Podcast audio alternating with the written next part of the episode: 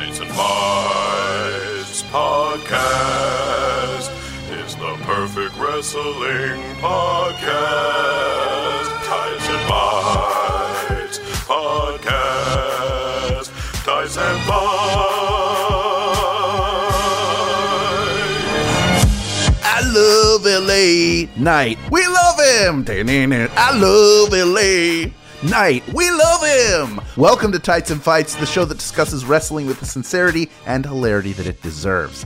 I'm He's Got the How World in his hands, Hal Lublin, and I'm joined today by my fellow members of the Nation of Conversation, Danda Express, Danielle Radford, Oh yeah, good, good. I, I like it. and it's Right Night, Lindsay Kelk. It's right night every night. It's right night every night because I keep taking on jobs that I don't have time to do. Let's go! Let's, talk wrestling! I saw the press release. And we're fortunate enough to be joined by our special guest this week, all the way from the ringer. It's the Super Nick Party, Nick Bond. Hi, everybody. Nick, glad to have you here. Welcome. Oh, sorry, I stepped on the intro, but uh, I wasn't sure if it was Jer- Jordan Jesse Go rules, and I had to be quiet the entire time. But uh, No, you can Oh, there are no rules. We're, welcome to Tights and Fights where there are no rules. There are no rules. There should be. In fact, I believe there are some. Uh, we just don't do them, and then you get to watch Julian frantically be like, "You gotta wrap it up. Yeah, you gotta wrap it Julian. up." Uh, Julian is our police chief, and we are the cops that have the book, but we don't play by the book. So, welcome, welcome. Yeah. Loose cannons, loose cannons. All have of a us. big internal affairs thing. Isn't that always a storyline that comes up on all those shows? Yeah. yeah, yeah. Rat I need your badge or your microphone. Bell, bell, you're off the case.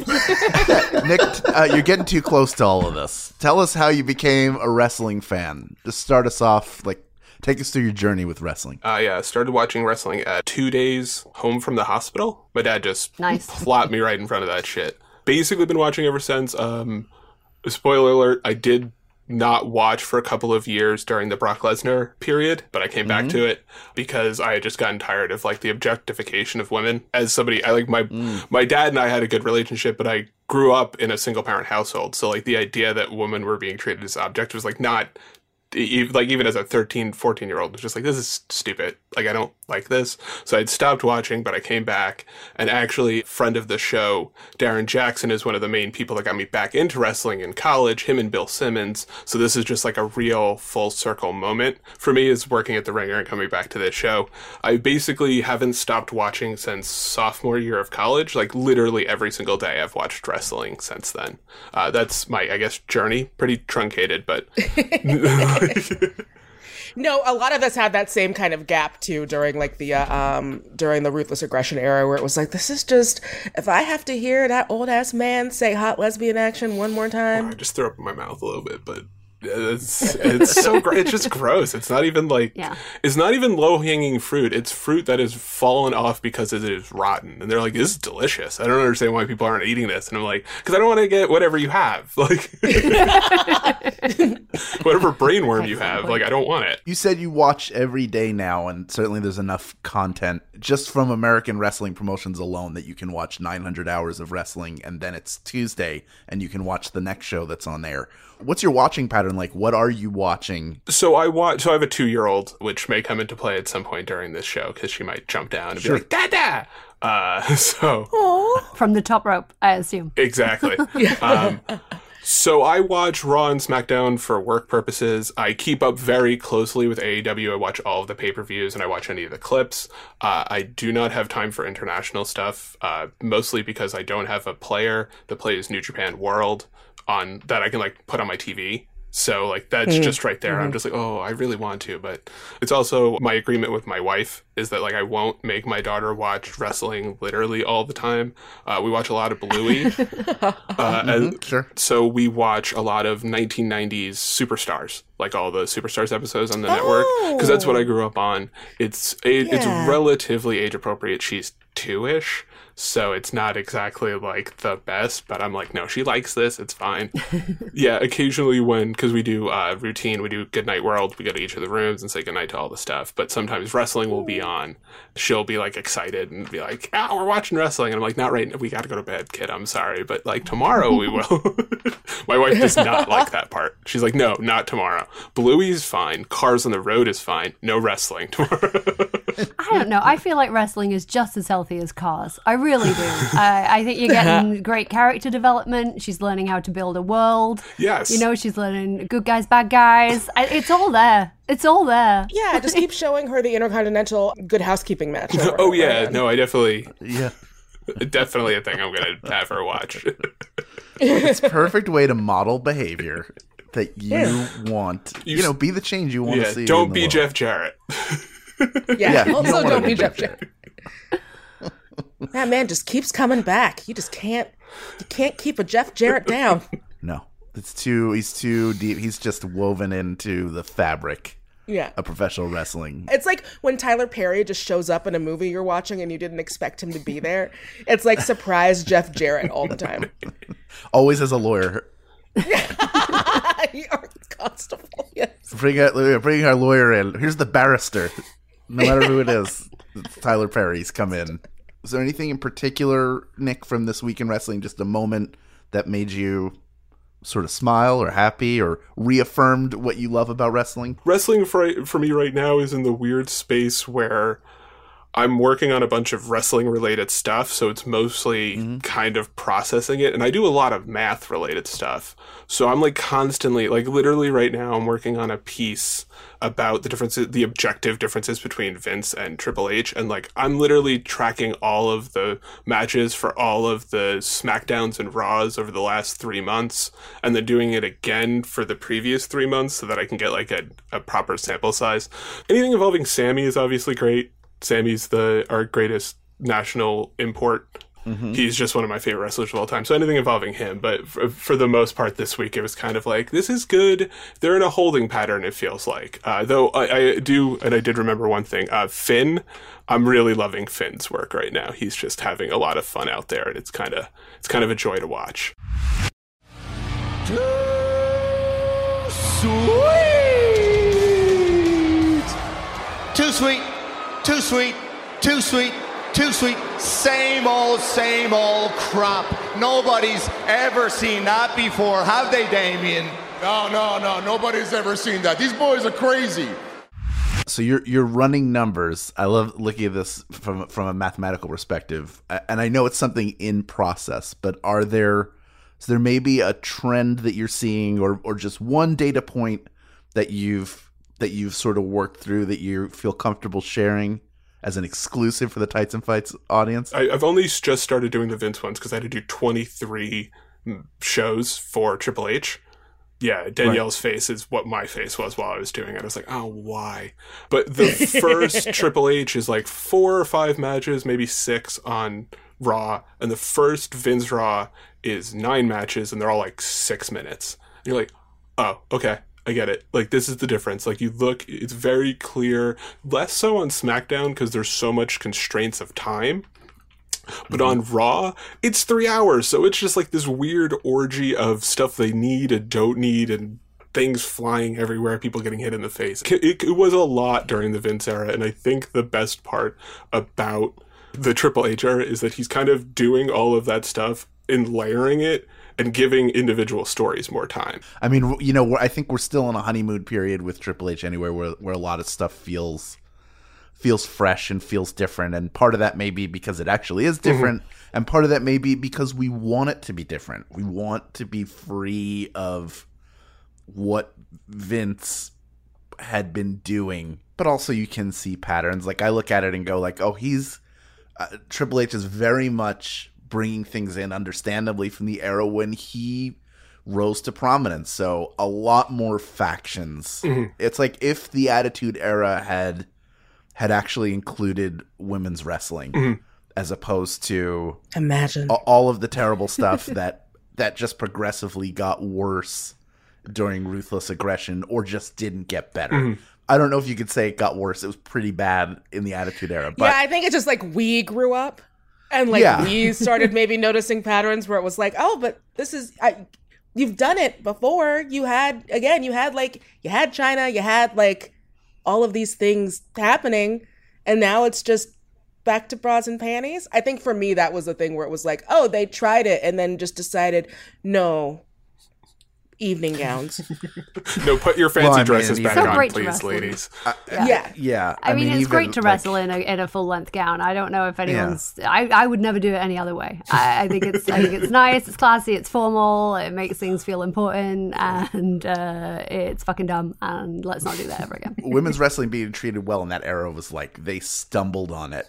Like, oh, I tripped, I tripped, and when I fell, I there was a hundred dollar bill on the ground in front of me. What Yeah. made the Attitude Era great, which is storylines for everyone, but also the women are prominently featured and equal and just as likely to main event. Like it's it's less of a shock to people and less of a this is a huge moment when women main event now because it's been happening for a while. It's still great, but I l- like the extent to which it's becoming normalized. Yeah, I mean, Yeah. even on the weekly shows, it's it's Mm-hmm. commonplace now. It's not a shock anymore. It's like, oh, Damage Control are going to main event this week, or oh, Becky's main eventing this week, oh, Bianca's main eventing. It, it it's so magical to me that it doesn't Yeah, even they- feel like a special event. It's just like We're okay. losing asterisks, and I'm liking it. It's it's less of like, oh, this is the first time that this thing has happened, and it's like, really, because wrestling's been around for like a million years, and it's like, oh, this is just a Yeah, this is we happening. really ought again. to be first timed out by now. They got they're getting pretty close. Like Mm-hmm. for Extreme Rules, it was the first time two women had faced off one on one for a championship in a ladder match, and it was like, Yeah. oh honey, you can just say this is a ladder match. You don't have to do all Yeah, that. Yeah, we don't at, at this Yeah. point. Maybe we don't we don't brag. have to. It's getting really small. Like it's it's it's it's starting to get down to those things where it's like if you have to use that many words to describe it, we can just say ladder match. Yeah, exactly. And uh, I think it's also you have to. It's really important to like contextualize that they are a promotion, and they're just trying to literally put whatever buzzwords. Like that's where the corporate like Yes, commerce. it's part- SEO. Exactly. It's hundred percent SEO, and I almost don't begrudge them that. I'm like, yeah, you know what? That's fine. Look at you guys having fun. I mean, as long as they're doing it, I don't care how they're doing it. Yeah. But like, let's just keep Well, doing it. I I I did the post show for the Extreme Rules, and I I was very angry at the time, and I've kind of cooled down a little bit. But that Bianca and Bayley weren't the main event. It was like it doesn't make any sense. Like other Yeah. than the logistics of the fight pit match. And Bray, those are the only reasons. So I want them to start main eventing pay per views and then have that not be a big deal. Because we're still at the point where like I'd have a giant database of pay per view, everybody that's ever made a evented a pay per view, and I do it like proportionately. So like, mm-hmm. although Hulk Hogan doesn't have the most, he has like a third of all pay per view power because you know mm-hmm. he was the pay per view for the first nine years. And women have there's like four women on the list total. And like that's where you're like this needs to change, but I do think that they've progressed to the like it's the triple double decker match thing where it's like we're gonna build three cages and that'll be the first time women have ever fought in three cages at the same time. Like Yeah. There's a, a marketing adage that I learned from my father, who his his real estate companies they promote themselves as the number one Century 21 franchise in the greater Philadelphia area, which is not something anybody tabulates. And we were talking about it. He was like, in marketing, if you're not number one in any category, you create a category and then you're number one in it. And it's the same thing in wrestling. This is the first time that two men have fought on a scaffolding, but one of them was wearing blue for this particular title in Cleveland. Like one of the oldest wrestling tricks in the book. Everyone everyone does it. The, yeah, the longest running weekly episodic television show ever. Yeah. Like Amazon does it too. If you go on Amazon any given day, you can drill down uh, in the books uh, to the most specific, terrifyingly specific genre l- labels. So basically, it's it. The idea is that if you put a tiny amount of money into the advertising, which is what they want from you, is anyone can get a number one bestseller flag from Amazon. It, but you are a number one LGBTQIA plus book about gardening that takes place in Rome. Yeah. But they they will. A win's a but then you get to call yourself an Amazon bestseller. Yeah. a win's a win. A win's a win. So I get that WWE want that too, but I'm right there with Nick. I was furious. I was furious about. I'm like, they could have done the fight pitch first and then fucked around for ten minutes and then done the ladders last. But whatever. Fine. Shut up. But yeah, no, my only I justified it to myself because I was like, what we don't want to do is have someone sitting on the top of a ladder and then everything goes dark. That feels bad. Yes. I don't want them to die on a ladder. That's That was my yeah, only. that was the for a ladder only thing. No I one agree die on with everything you said, but then I thought about it because I was a little salty and I was like, no, because then you'd have to go black out, and the only way that you would be able to like really do that is with her still at the top of that ladder because that's how you have to end the pay per view, and that's not safe. Well, and pe- oh, but also on top of that, people wouldn't be talking about the ladder match. They'd be talking about Bray Wyatt coming Yes. back. Bray Wyatt coming back. Then they should have done it first, Hal. Then they should have done it first. Sorry to open up a wound. No, no, No, no, no, good no. because we didn't get a chance to because we did extreme rules. all wounds are open here at all times. It's just whether we're rubbing salt into them or twisting knives. That's the only option. Like pools of blood. um, but yeah, Howard actually hasn't really been able to uh, give his opinion on Extreme Rules, so I'm glad that this was an open. Yeah, I, uh, my main opinion is I enjoyed it, and I probably like. There are a lot of matches that people don't like that I li- I like Karrion Kross. I I enjoyed him in his run in NXT. I like him a lot more now, and eh. the theatricality of him is interesting to me. And him and Scarlett as a package are interesting. Mm-hmm. And I also love watching the referee try to pour water in Drew McIntyre's eyes. Was like trying to feed a horse a pill. Without any food to hide it in, like he just wanted to keep the towel on his eyes. Like, no, don't. You need to flush it out.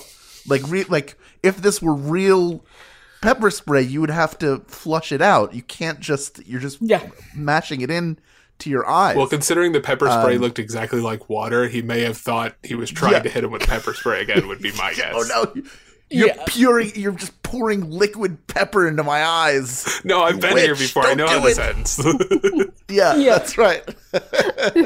um, I, I do want to talk about MJF's promo this week. Yes, please. Um, I mean, obviously, we hope Adam Page is is doing all right. He's in what concussion protocol now? Suffered a concussion during Yeah, his he match had a with John panini. Moxley. I understand he had a panini and he's feeling great. Yeah. So Um, but MJF has a promo. He says he's going to to cash in for his title at Full Gear, which feels like a very babyface thing to do to a- announce your cash in. I'm cashing my chip in full gear. Wow. Because for the first time, look at me when I say this, Regal, you piece of shit. For the first time in my miserable life, I'm gonna earn it. and he went from heat to pop over the course of it because he's you know he, he's really kind of made a living for himself digging into everybody who's ever done him wrong and the pain that he carries around with him Right. and ultimately you, that can come off as extremely bitter or it comes off as like i understand i felt i felt similar to that i've had an experience like that in my life and and because of that i sympathize I, I, I just think it's the way that he delivers it. It always feels like not one of those things where everybody has screwed me over, so now I'm going to screw everybody over and screw you. There's a little bit of that, but there's also that thing of like he does the tweener thing. He's a tweener now. We just got to kind of face that of like I still have grudging respect. I still respect this thing, but it is my turn, and you're not taking it away from me. Um, it, it, it- especially, I mean, uh, he keeps that up in interviews as well, and I think that that also, um, I think that's also a part of it. Where in an interview he'll even say like, "Look."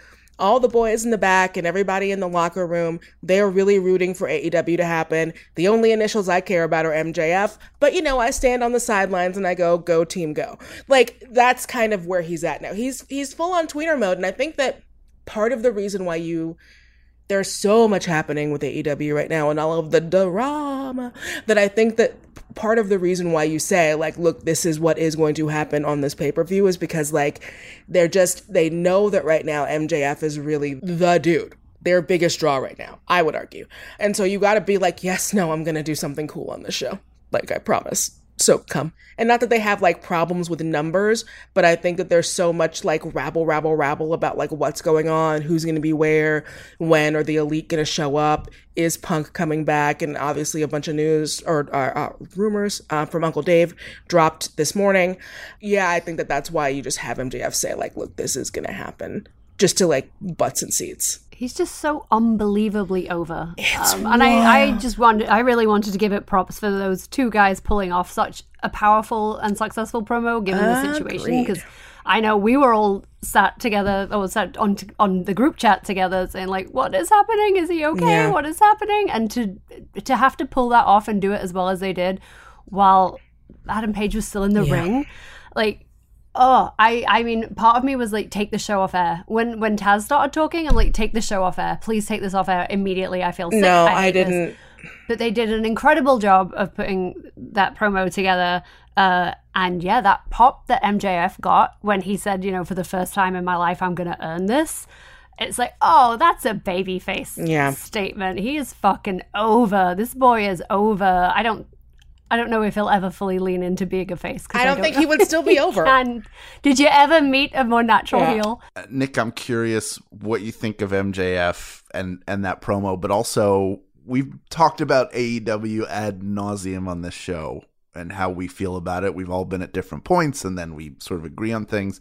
I'm curious what you thought of the MJF promo, and then what do you think of AEW as a whole, as a as a company, sort of where they are and, and where you think they might be headed. So it's weird for me with MJF because uh, I grew up on Long Island. I still live on Long Island.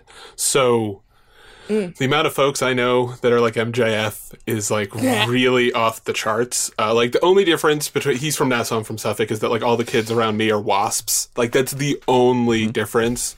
Is like i- i- Uh, he's a dime a dozen for me in terms of the kind of heel he is. Because it's just like all the kids I know are like that. Like all of them, every rich kid I ever knew was I'm exactly so sorry, like Nick. that. I'm so sorry. so for me, he doesn't really pop me in that way, but he does pop me when he opens up a little bit. He does the like mm-hmm. the real stuff really works for me because like when you get to know a lot of those guys, some of them aren't half bad. And like I think that's what people are going to notice, but he's from Long Island and we are fundamentally pieces of shit. So like he's never not gonna be a piece of shit. It's just the level, like who he directs that at is going to be hmm. what's interesting. And I, I think in terms of the promo, I think A, I think they're pushing the Blackpool Combat Club in a certain direction. I think that Regal's, and I love Regal, his like tough love thing is just part of his character now. I mean, it always has been, but now it's because he's the guy who taught this guy and that guy and his uh, pro- has proteges and does all this stuff. It becomes a different dynamic than just like Regal was a really great wrestler. It was like really Regal was a really great wrestler who taught these people how to hurt other people. So like I think that changes the dynamic, and I think that you can push Moxley and MJF together because it's going to sound weird. They're both natural and not natural rivals. So like I'm excited about that because they don't need to fight each other. There's not something inherent in one another that's like, oh, this is of course this would be a blood feud. But like they're both two of the best 10 wrestlers in the world. So like they're going to put on a good show because they're good at their jobs. So like that's and I think that that is a lot of what I like about AEW is that like there's a bunch of people who are really good at their jobs. I don't like how a lot of the women's division is booked. I also do a lot of the AEW post shows and we talked a bunch about like Jade uh S- Saraya. I want to pronounce it correctly. Yes. yes, please do. she will come from. Uh, Yeah, Saraya. and we love her. Please don't. was the we talked about this under the post show after whatever I guess it was all out. Sorry, they all blend together. We were talking about they need to sign somebody. So Saraya is that kind of person. I want them. I don't like CM Punk. I like him. I liked him as a per, in-ring performer, but for me, I kind of lost it after he went. And I'm not somebody who usually believes this. He lost all legitimacy for me when he went and fought in UFC and got obliterated. Mm-hmm. It was like your thing is that you're supposed to be like a real tough guy and you got beat up in a way that like I don't think I would have gotten beaten up because I wouldn't have ever been dumb enough to do that. I hope they've washed themselves of punk. Hopefully, I saw Lindsay's face. I mean, we, we could. All, I just, I don't, I don't trust Tony. I don't trust Tony. It's Tony's favorite dolly. yes, Uh, that's he's what it the one feels he like. likes to play with the best. Yeah, That's he's what his it feels most like. prized collectible. yeah, he's like, I got him, and that scares me. and Vince and Triple H are never gonna get him, and he's my special toy. you made me realize CM Punk when he was doing UFC This is like when Daffy Duck was Robin Hood.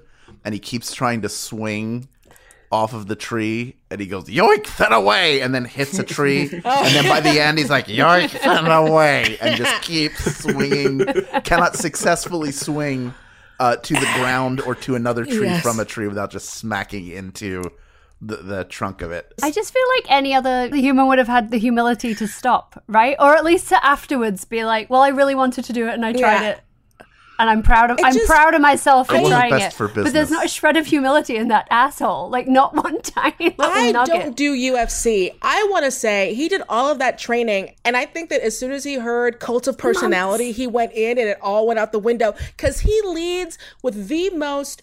It's like this huge like wrestling strike, and it's like what? Are, yeah, he's about to hit him with the clobber in time, and then he got his ass beat and wound up looking like Martin in that episode of Martin when he got beat up and he had him put on like the big head with like all the lumps and stuff on it. It's like, bro, I'm not a wrestler, and I know that you don't go in or a a UFC fighter, you don't go in with like a huge telegraphed haymaker and leave the entire side of your body unprotected. I know that. And I don't know shocked, shit. shocked that he didn't try and do like a six one nine. You know, like really surprised. He's like, hey, maybe I'll do the STF. Maybe I'll do a five knuckle shuffle. Yeah, yeah, dumb bit. I, I, I, hate jumps in him. jumps in and starts swinging like he's Popeye after having a can of spinach. It Yeah. just doesn't work.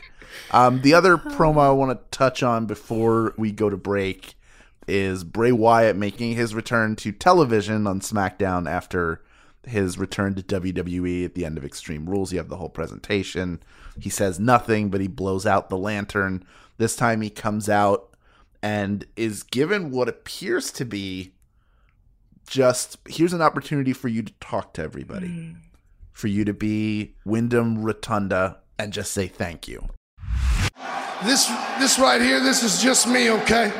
Yeah, this is a, a version of me that I've, I've never got to introduce to you guys before. This is just me being me, genuine me for the first time. But then they cut away at the end, and you feel like, is this part of of the new gimmick, or is it just a moment of like, hey, I want to? Uh, it's like children's theater. Like you go, it's all a show. But I'm really glad you're here, and I'm gonna be mean for a while. But I just want you to know that I'm glad I'm here doing this show with you, no matter what. It's Meryl Streep on the first day of Devil Wears Prada, where she goes up to Anne Anne Hathaway and is like, "I think you're perfectly cast in this. I'm excited to work with you, and that's the last thing I'm ever gonna say." And then they go off and, and do their thing. Uh, Nick, what was your reaction to to that promo? So, like, as a human being, and for Wyndham Rotunda, oh, super. Two thumbs up. God bless him. Uh-huh. as a uh-huh. wrestling fan, I know that sigh. it was like, oh, I don't, I don't want to know all that. Like, I don't, like, I really, I do know, like, as a human being, and I, I, I cannot separate that from being a wrestling mm-hmm. fan. Like, it was nice to see. I, I think he's a really thoughtful guy who cares a lot about the stuff he produces, and that's really all you can ask of somebody who's like putting their body on the line like that. But also, if they played it completely straight, it would have been fine, and if they did it a little bit more mm. gimmicked. But the like snap at the end is kind of like, wait, is this? Are you faking us out? Is this like a double? Yeah. Yeah, Sorry, we screwed over your double cross. Yeah, like did it break the show, basically? Yeah, yeah. That was the only thing I thought because I was like in tears. I did a small cry. It was emotional week for Lindsay, and I was like, "Oh my god, it's so fucking sad. He was in such a dark place, and he has babies with Jojo and the tiny horses and the lady before Jojo. But it's so sad. Uh, his friend died, and I was very emotional. And then when the well, like Nick says, when the snap happened, I'm like, wait, did I just get fucking worked? Did I just get worked by a very just sad man? myself like I'm so shoot, confused. I know, right? I'm like, where am I? Um, I don't, I don't know what they're gonna do. I mean, I love it because I don't know what they're gonna do. But I'm like, are we gonna play it so that because obviously the the face that came up at the end was the mask he was wearing, right, when he came out um, at Extreme Rules.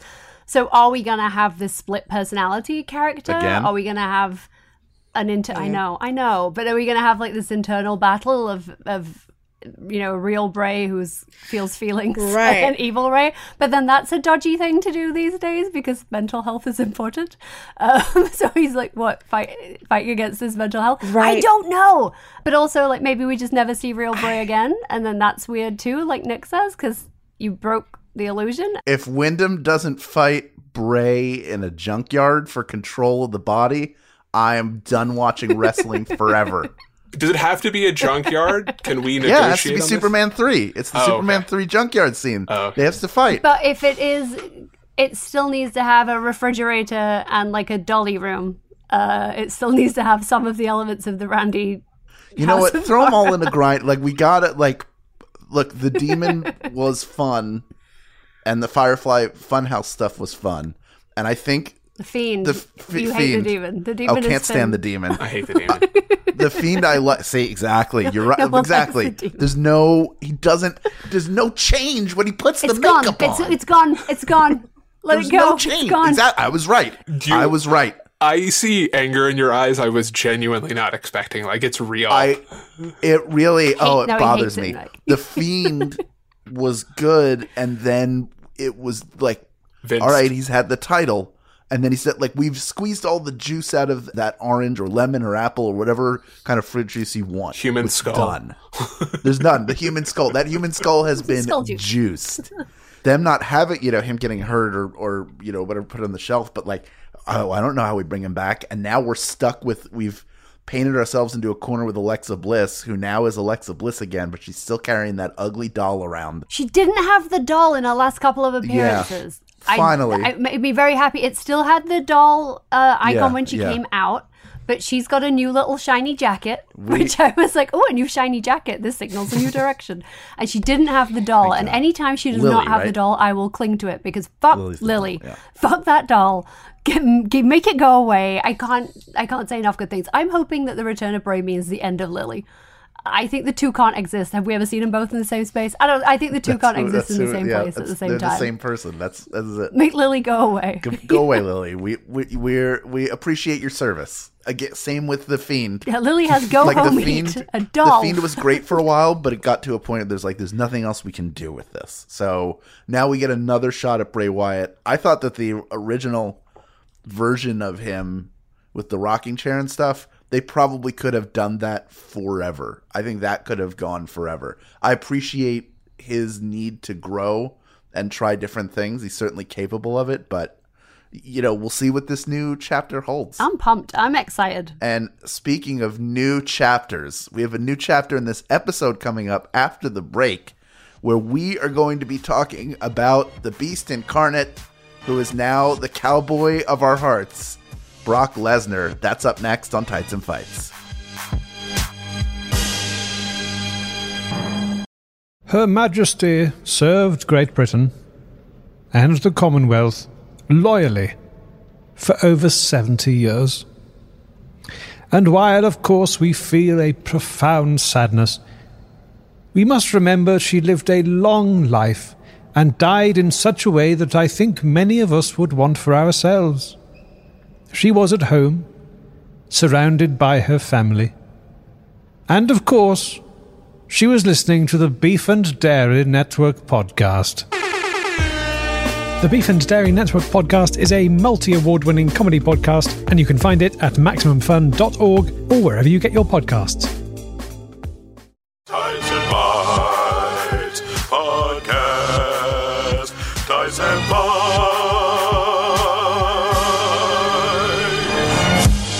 Welcome back to Tights and Fights. I'm Hal Lublin and I'm joined today by Danielle Radford. and Lindsey Kelk. and Uh, Nick Bond. yeah, that's right. Now it's time to give one. You had to think. Yeah, look. Do you want to We're change so your answer? used to this. Yeah, it's just You should be. Uh, you should be happier. You. You're wonderful. Thank you. There you go. Now it's time to give one corner of the wrestling world some extra attention. This is our main event. Anal bleeding. Whoa! Rhymes with shit. And a hard fought victory. Live, pal. I just uh, I I very much love watching Nick's face during this. It's a delight. Sometimes I just wonder if they think that, like I just pressed a bunch of buttons on my keyboard at once and just set off a big fireworks of of cues that I have. it's like that that famous like video. morning zoo radio. like the for- famous video on Fourth of July in San Diego where they accidentally set off all the fireworks. at oh once my of god! Yes, I show. love Best that fireworks video. show ever. And that's what this is. Every, time. fireworks show is five minutes too long. That's a fun Ah, fact. okay, we get it. The flower, the this thing. yeah, yeah, yeah. thing. Oh, I saw Ah. that one five minutes ago. That oh, it's now it's again, but it takes longer.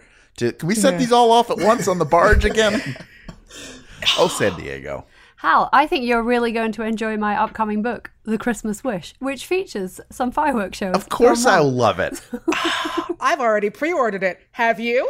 It's like WrestleMania. Brock Lesnar. What? There's a terrible fireworks accent. Look it up at WrestleMania 24. Go find it. Oh, I won't. But oh, thank you. Brock Lesnar has been a massive force in WWE since he debuted as the next big thing.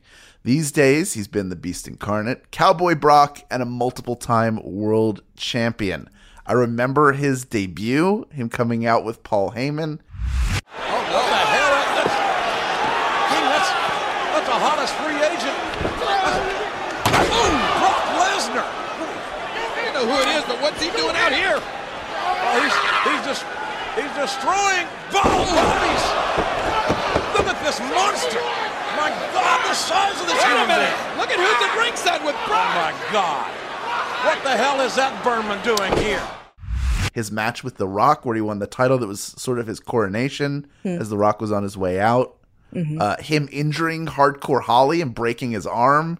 Hmm. Like he was just from the beginning. I remember him being like going like this guy legitimately seems dangerous to the people he is working with. And I don't know who beats him. And the fact that he wasn't speaking at the time kind of lent to the entire image of him. Is like, oh, I don't, I don't even want to imagine what he would say if he spoke. Like he's scary enough. Nick, do you remember his debut? That early version? As I mentioned earlier, I had stopped watching Yes. during the Brock period, uh, but when Right. Darren brought me back into the fold, Brock was kind of like a ghost because this was before the WWE network, right? Because we're kind of old. So, like, this was. ninety nine. Yeah, exactly. Like 2014 changed everything, but we had to uh, lie, cheat, and steal to get our old wrestling. And it's a relatively short oeuvre for Brock in the Mm-hmm. his first run. Like even the amount of matches, he works like a bunch of matches one year, but everything else is kind of like low. So like I, it was bits and pieces. The thing that got me directly back into wrestling was, uh, as I mentioned earlier, Bill Simmons wrote an article about like recommendations, and one of them was the history of the WWE Championship DVD set, and that had a bunch of matches that became some of my favorite matches, and one of those was the Brock Brock match. And I just remember seeing Brock in action for the first time just being like, what is that? Like, that's not a person. that's a monster created to make the wrestles. He's such a freak and such like a perfectly constructed professional wrestling character that like it was a myth that kind of lived up to the to the hype for me. Uh, though when you were talking about him cutting promos or not cutting promos, I was thinking of like, let's do this. Like, I don't know if you guys Yeah. remember his like. His voice the first time you heard it was a jump scare. It's like the opposite of uh, Shawn Michaels, where Shawn Michaels has like a deep. He's like, "Hey, I'm Shawn Michaels," and Yeah, yeah, yeah, Brock's yeah. like, "Hi Sounds guys, like a- I'm Brock. How's it going?" A deep throat of cottage cheese versus like, yeah. Clear I'm gonna throat, tell Shawn. you now. I'm a. Like he's the muscular wall. It beast. sounds like a midwestern grandma. Well, if you guys like, if you guys remember, that was the whole reason that they had to bring on Heyman for his like most recent Yeah. run is because when he cut a promo as like Brock Lesnar, I'm going to eat your fucking children, it didn't work. The big bad boogeyman Brock Lesnar's been in your mind, racing, running around, scared. John Cena, you're scared. Sign the damn contract. And when you hear him now, I think you kind of get it because Brock seems like he enjoys being kind of cheeky, kind of a jokey Yes. joke kind of guy more than he enjoys being like, It I'm going to kill so- you. Yeah. He's a cheeky baby. This, I'm sorry. Yeah. That man goes back to the mountain and hang out with Sable and them babies, and you can tell he is very happy about it. So when he comes down and he's like, I'm Suplex City. I'm gonna kill you. It's like no, no, no. You're a very happy man, and so I think that that's why. And we'll get into all of his different phases, the folklore of Brock. One one might say. Someone has asked for a Taylor Swift uh, era breakdown of Brock's, and I have it ready. I have prepared, so don't worry. don't But worry. that's I think why he has been for me in particular more compelling the his last couple of runs because it's like, yeah, why can't he be a dude who will launch you to the moon, but is also like kind of a little silly baby? Well, that, I think that's the the it's him having fun. He, he obviously Yes. didn't. You know, whatever his initial two years, he had two years in WWE in that initial run. He comes in um the July, I think, of June or July of of of 2002 and he's gone. His last match is that ridiculously terrible match against Goldberg at WrestleMania 20 where you know both guys are leaving. You don't care who wins.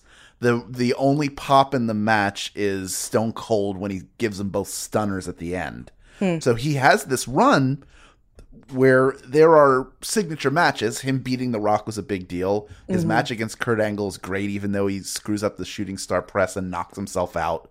But they still they still finish it. It's still a good match. Like the entire run with Angle was good, but it was Angle. He also feuds with like the Big Show. I think he feuded with Kane and and and started feuding with the Undertaker during that time. But yeah, that that star burned bright and then burned out. Right. So so him coming back after not making the Vikings, but being a U like it turned out the guy who was a really good collegiate wrestler was also really good at ultimate fighting. So he has this sort of storied MMA career. If he doesn't have that, if he does the same thing, if he yoiks and aways his way through UFC, there's no way he ever comes back. So the the best thing he ever did for his wrestling career was to leave and be successful at something Yes. else that would give him a legitimacy on his return that that very few people have and makes him dangerous. He is dangerous. The vo- like yeah, the the promo like you don't want him talking cuz his promos aren't good. Once he's in the ring, even knowing it's it's a work there I always have this thought of like he's going to legitimately injure whoever he's in the ring with and it may not be Mm. on purpose, but Because German suplexes just look terrifying every time. Every time. Oh, you're gonna imagine it being you. It's top of the list of the moves I don't want to take. I do not want to be hurled backwards onto my neck. Like, no thank you. Of, of the many, many options that I have, jump off a ladder onto my guts. I'll kick you in the face. Fucking fine. Like, do it. Whatever. My, my belly is soft. I will defend myself.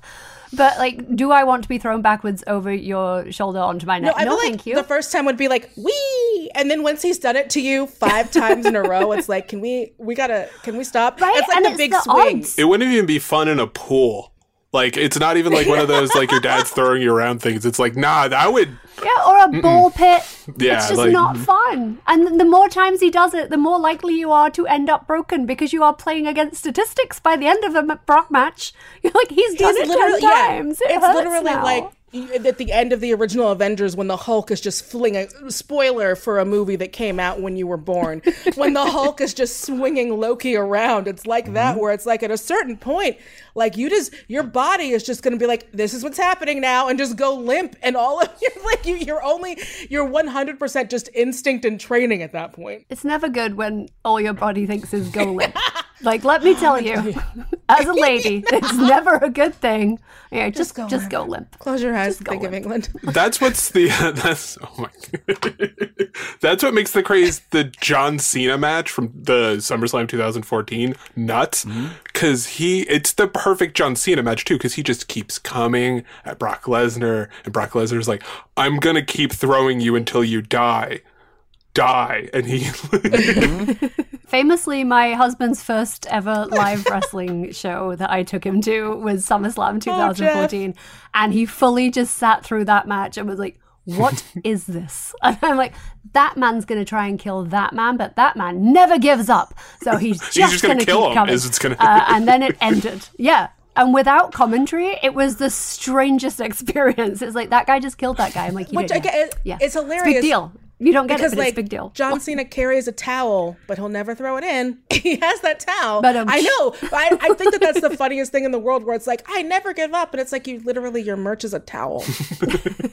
that drives the next seven, eight years of of Brock Lesnar. Just that moment of him sort of gloating in the ring, being a bully, part of the problem with his run was the way he was booked because they gave him the title and then the title disappeared off of television. Mm. And we're getting Mhm. some of that now with Roman Reigns. He's not wrestling as frequently, but he is more of a presence than like every other month. Brock Lesnar shows up and beats somebody that basically knocks somebody down the food chain Yeah. and then disappears with the Yeah. title. Nick, do you do, do you agree with that criticism that that maybe ultimately that Brock Lesnar run hurt the title even if it made for for good character development for him? Uh, so I actually think, uh, honestly, it's the opposite for me. I think it was a old school version of the world champion that's not on the show all the time. The problem was they didn't do what they're doing now, which is book Hmm. the IC title and the US title. I, I, I wrote an article a couple of weeks ago called uh, about Gunther and Lashley, now Rollins. They're Say the consist- name. Plug your shit. it was uh, top flight. It was uh, it's about Gunther and Lashley. It's uh, all my stuff is on the Ringer. Just check it out. Authors Nick Bond. It's all good. Uh, I well, I, I'm not gonna go that far. It's all there. I'm not. so I wrote about this that there has been a noticeable shift in the way that stuff is booked in terms of there's a main event title. It's just not the main event title for the entire company. It's the main event title for the show, and that's exactly how they should have played it, and they didn't because why would you try? Yeah. Now we have Cowboy Brock. Is this the best version of Brock? Introducing a big ass country boy weighing 285 pounds coming here tonight to kick Roman Reigns' ass in the last man standing. Ladies and gentlemen, Brock Lesnar.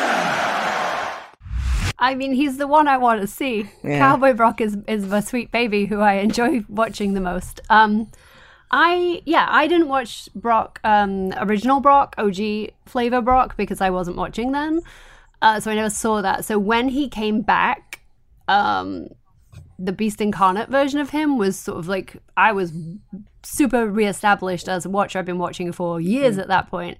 So for him to come in and steamroller to me was really weird because I knew him as a UFC guy. So I was like, this is so weird. Like this giant dude is just gonna come and murder everybody. and it did feel strange and it I got that it felt powerful and important, but it wore thin really quickly for me. Heyman saved it because I loved Heyman so much. And like I said, I don't I don't enjoy watching humans take a German suplex. It makes me so uncomfortable.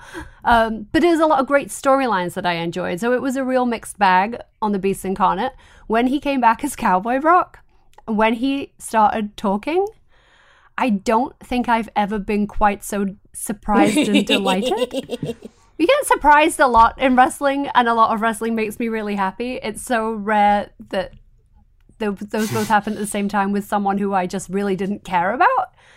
You know, it's either someone you hate and then you love them, or it's someone Mm. new, or it's someone you've always loved and they get a chance to shine that makes you so happy. But for someone where I was like, oh, this guy, to come out and have me be like, well, well, well, looky here. I think we have some time. Lindsey, can you just briefly take us through the eras of Brock using Taylor Swift references? So this was requested by And our me. listeners And on me. the internet and by you. And I do think uh, it lends itself quite nicely because you've got the next big thing, Brock, when he comes in. And I think that ties in really nicely with uh, the Taylor Swift album, all the way through to Speak Now, Mhm. really, uh, where you're seeing her come into her own and establish who she is. Uh, and then I think, you know, we go away for a minute and we come back as the Beast Incarnate, which is bang, red. we're coming back with red. We're coming back strong. We're coming back powerful. We know who we are. We're, we're steamrolling over all genres. We're just smashing through walls. Then we move into 1989. We're even stronger. We're even more powerful than we knew we were. And then I think you move into Reputation, where you're a little bit like, maybe people aren't loving this quite so much. Maybe it might be time for a minute. Maybe it's time to take a little break. I don't know. But then when you look back, some real bangers. Just some really like strong songs, but as a whole, it maybe didn't work quite as well as you thought. And then I think we move into the Lover era, which is when he goes back to the mm. farm.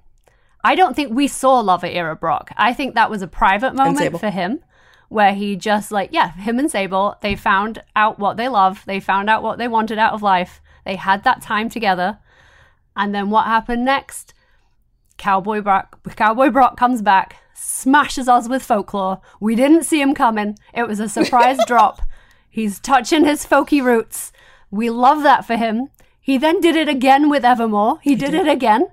Uh, which, but he really leaned in even further, and that's when he comes in with a tractor, which I did try and update the lyrics to reg to like loving Brock is like driving a tractor into a wrestling ring, but I w- I'll do that another time. And now, what do you know?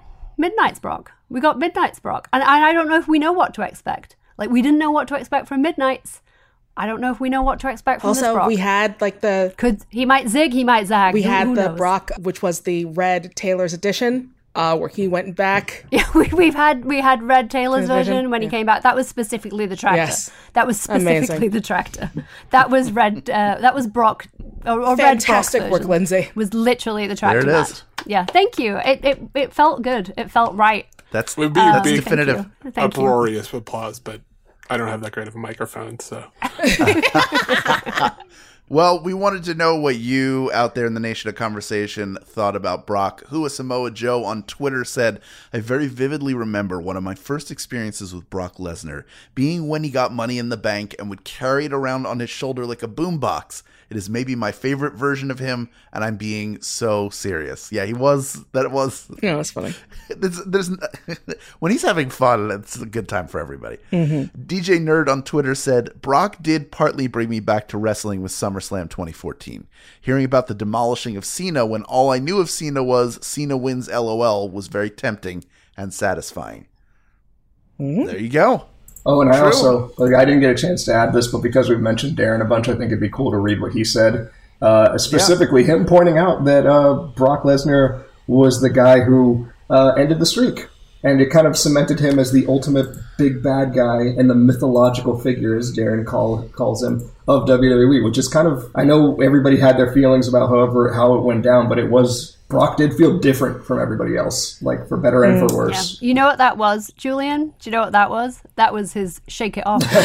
Oh. That was the the big moment when everyone knew who he was. It was very divisive. You couldn't get away from it. Did you love it? Did you hate it? You don't know. You don't Yeah. even know. But it happened, You- and it, you can never You take knew it you away. experienced That's it one way or another. You know where you were when it was happening. You Well- know it. That was his. Tell off. us your favorite Brock Lesnar incarnation or your favorite Taylor Swift cut, either off the new album or any album. You can do that on our Facebook group, or you can follow us on Twitter, where maybe we're talking about it there. Links are down in the show notes. When we come back, we've got some stuff from wrestling to share with you. That's up next on Tights and Fights. You're in a theater, the lights go down. You're about to get swept up by the characters and all their little details and interpersonal dramas. You look at them and think, that person is so obviously in love with their best friend. Wait, am I in love with my best friend? That character's mom is so overbearing. Why doesn't she just stand up to her? Oh god, do I need to stand up to my own mother? If you've ever recognized yourself in a movie, then join me, Jordan Crucchiola, for the podcast Feeling Seen. We've talked to author Susan Orlean on realizing her own marriage was falling apart after watching Adaptation, an adaptation of her own work, and comedian Hari Kondabolu on why Harold and Kumar was a depressingly important movie for Southeast Asians. So join me every Thursday for the Feeling Seen podcast here on Maximum Fun. Tights and Bites Podcast. Tights and Bites. Welcome back to Tights and Fights. I'm Hal Lublin, and I'm joined today by Danielle Radford. and Lindsey Kelk. and Nick Bond. This week we're going to share some of the joy of wrestling with you. This is the three count. Watch my three count. one two three oh, Nick, you're making it a four count today. What would you like to put over? Watch Bluey. Uh, whenever you get a chance. Great. In particular, so I, I, like I said, mentioned, I wrote an article about extreme rules. It's called "There Are." Or the first Rules: there are no rules. I also made an emoji chart of all of the gimmicks for the pay per view in like one big chart where like they have different symbols and stuff like that. Um, but specifically to go back to Bluey, not to blow smoke up my own ass. Um, Shadowlands is an episode where you learn why rules are important.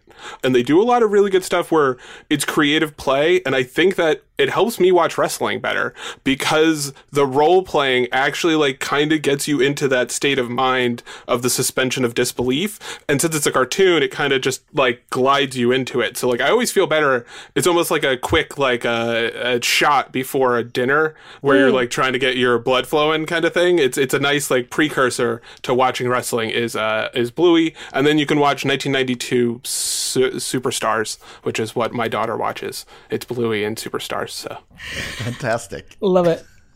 Lindsey, what would you like to put over? I am putting over, she said. I don't know why I made that sound so exciting. I am putting over NXT from this week. Oh. Um, I really enjoyed it. And I don't care for the criticism that people like, you only enjoyed it because it had main roster stars on it. Maybe so, sir. Maybe so. But I thought it was really fun, top to bottom. Great way to reintroduce you to a lot of the new people. That was one of our big criticisms of new NXT is I don't know these people and I don't know why I should care. They made me care about a bunch of people. They earned themselves a viewer for Halloween Havoc this week, which I had not planned to watch. And now I'm going to watch it. I really, really enjoyed the show. I think they have so much talent on Mhm. there, which I had overlooked. I will take full responsibility for it. Uh, it was a thrill to see everyone there, to see everyone get so excited. It was a thrill to see that Finn just refused to put his uh, ring gear on to walk down to the ring with Judgment Day with everyone else in their regular ring attire. And Finn was like, nah. He is nah, robbing it's my us and he knows what I'm he's gonna doing." wear my clothes. He knows. He Yeah, knows. No penis for you. Um, but it was really, really fun. No dick for me. no Finn dick for any of us. We, I mean, uh, that's up to Santa. His time is coming. Um, but yeah, I really enjoyed it. If you have a couple of hours to spare between now and Halloween Havoc, uh, when you're listening to this, or, or if you are planning to watch Halloween Havoc, I, I think it's going to be worth your time. Shotzi's hosting. Halfway through the NXT show, I think I was like, that's so but they'll never perfect, be yeah. Halloween Havoc when Shotzi hosted. And then Shotzi came out like, well, shut my whore mouth. Here she is. So I am delighted, cannot wait. Uh, great show on Tuesday. Excited for Saturday. Awesome. Danielle. I'm I am uh, uh, I'm only gonna do two. One is just Hangman Page, we love you, easy peasy, and two is out of all of the things that came out of that match um, between Athena and Jody Threat. First of all, gotta say this: everyone, uh, or I shouldn't say everyone. First of all, I gotta say this: people who are in the know. I, I don't I have I'm not up on Jody Threat. That's probably my bad.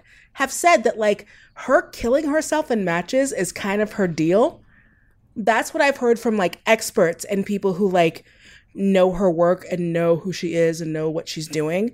The positive spin is that it has gotten people to be like, "Have you seen a Joshi match?" And then people are like, "What's a Joshi match?" And then other people are like, have you heard of Bull Nakano? And I'm like, yes! So when you say that we can't do things hard, you sound like the trainers that used to be like, women aren't allowed to do strikes. Like, shut the fuck up. Enjoy wrestling. Anyway. I'll give you two things too. One is uh, what I alluded to at the very top of the show. I'm happy to see LA Knight back in a gimmick that works for him. I think he could be a huge upside mid card guy. Like he should be maybe get a run with one of those titles, help build people and get him ready for a main event. That might be where he is in his career. If they put him in the main event, I have no doubt he could handle that as well. But like, there's just a lot of gas left in the tank there, and I Mm. I'm excited to see what Triple H does with him. Now, I, I like to have a little clip for everybody. At least one of these should have a little clip. And you know, the best feud in professional wrestling, not just WWE, but all of professional wrestling, has been going on for a long time. We don't talk about it enough. And that's Bayley versus Michael Cole. Yes! So uh, I just want a clip of of Bayley during her entrance at Extreme Rules taking the time to run down Michael Cole. So here's a clip of that. Michael Cole! I'm the new champion! You're stupid show too! Fight forever. Clap, clap, clap, clap, clap. That does it for this episode of Tights and Fights. This week, your hosts were Lindsey Kelk and Danielle Radford, along with me, Hal Lublin, and Nick Bond. Thank you for joining us here on the show. Uh, where would you like people to keep up with you? Obviously, they can look up all your work on The Ringer. Where else would you like people to follow you? I guess Twitter, uh, T H E N one C K S T E R, the Nixter. Uh, that's that's where I am. You can. It's mostly like weird leftist politics and uh, wrestling. So, Okay. yeah. Perfect. Uh, you can follow me at Hal Lublin. Uh, everyone social media. My, my other Maximum Fun podcast, We Got This with Mark and Hal, is uh, heading towards episode 400. So we'll soon be at the end of our first season. We're still hoping for that second season pickup. Uh, also, uh, I think I'm allowed to say I'm involved in the game High on Life, which comes out December 13th. That is all I can say about it. But if you uh, don't know about that, it is from Squanch Games. Uh, Justin Roiland, one of the Rick and Morty creators, uh, made it, and it it looks pretty cool. So check it out. Hopefully, I'll be able to say more as we get closer to release. Uh, release, but I can. Amazing I am allowed to say I got clearance to say I am involved in it, and that is all I have clearance to say. Also, Woo, squanch it, Hal. uh, you can Squanch it you it can hear my cameo in uh, uh, in the season finale of Blood and Treasure season two. So look for my cameo there. It's already out on Paramount Plus. Uh, Danielle, what would you like to plug? Man, you's killing the game, Hal Lublin. Just as per usual, watch honest trailers. Everyone was very surprised that we like didn't eviscerate She-Hulk, and it's like because we didn't, we don't have hate. because it's charming. Because it's charming. yeah, it was very It charmed up. It charmed people. like it's okay if you don't like it, but then but people were like, why didn't you like cut it to ribbons and like hang it over your shed? It's like calm the fuck down. But I do have some cool stuff coming up. If you like watching me on, I don't know if I'm allowed to. T- uh, uh, uh, there's a channel that is not my channel. It's not going to be TTRPGs, guys. I know you want me on a TTRPG again. But if you like me on things that are cute on another channel, I'm going to be on some of the things that are cute and I will announce them when they allow me to. And I probably said too much, but whatever. Who cares? Party! Lindsey, Books. Uh, some books. I got some books. Christmas the Christmas Wish. Wish is out so soon. The Christmas Wish is out in November, November 10th in the UK, November 15th in the US and Canada. It's out in Australia as well around that time, and New Zealand. On a night like this is out now. Yeah. In case you missed it, it's just 99 pence or 99 cents all over the English speaking world right now on ebook. I announced my UK tour. I'm touring the UK. I'm touring the UK. All of this info is on my social media. I was going to say my website, but it's not because I don't update it because I'm so lazy. But it is on my social media. You can find it there. Uh, but yeah, I am super excited. I have so much stuff coming up. Tons of stuff, and it's all good. Yes. I usually have a wrestling nod in my mm-hmm. books. And I forgot to make this one a nod and just made it a full slap in the face because I had used a, a last name of a wrestler and I had a different first name. And then my editor was like, Can we change the first name? I don't love the way it flows. So I changed it to the wrestler's name without really thinking about it and then didn't change it back. So if you like wrestling, there is a character in the Christmas Wish with a wrestler's name. Hacksaw Jim Duggan. Yeah. I can't wait to watch him find love. the, the love interest, Bruno Sammartino. but I'm very excited for you all to enjoy the main character, Sensational Sherri. Uh, but it's it's all there, yeah. And uh, so if you like wrestling and Christmas and families and kissing, check out the Christmas Wish. Out so soon. Our producer is the pun away Julian Burrell. Senior producer at Maximum Fun is Laura Swisher. Mike Eagle is the voice behind our theme music, so we're putting him over for that. Thank you to all the Max Fun members that keep this show going, and please keep up with us all week long on all of our social media channels. Those are in the show notes. That's also where you can find the official Tights and Fights t-shirt. Don't buy any of those knockoffs. We'll be back next week for more, you guessed it, wrestling.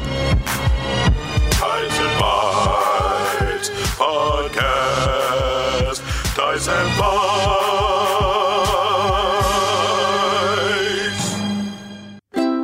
MaximumFun.org. Comedy and culture. Artist owned. Audience supported.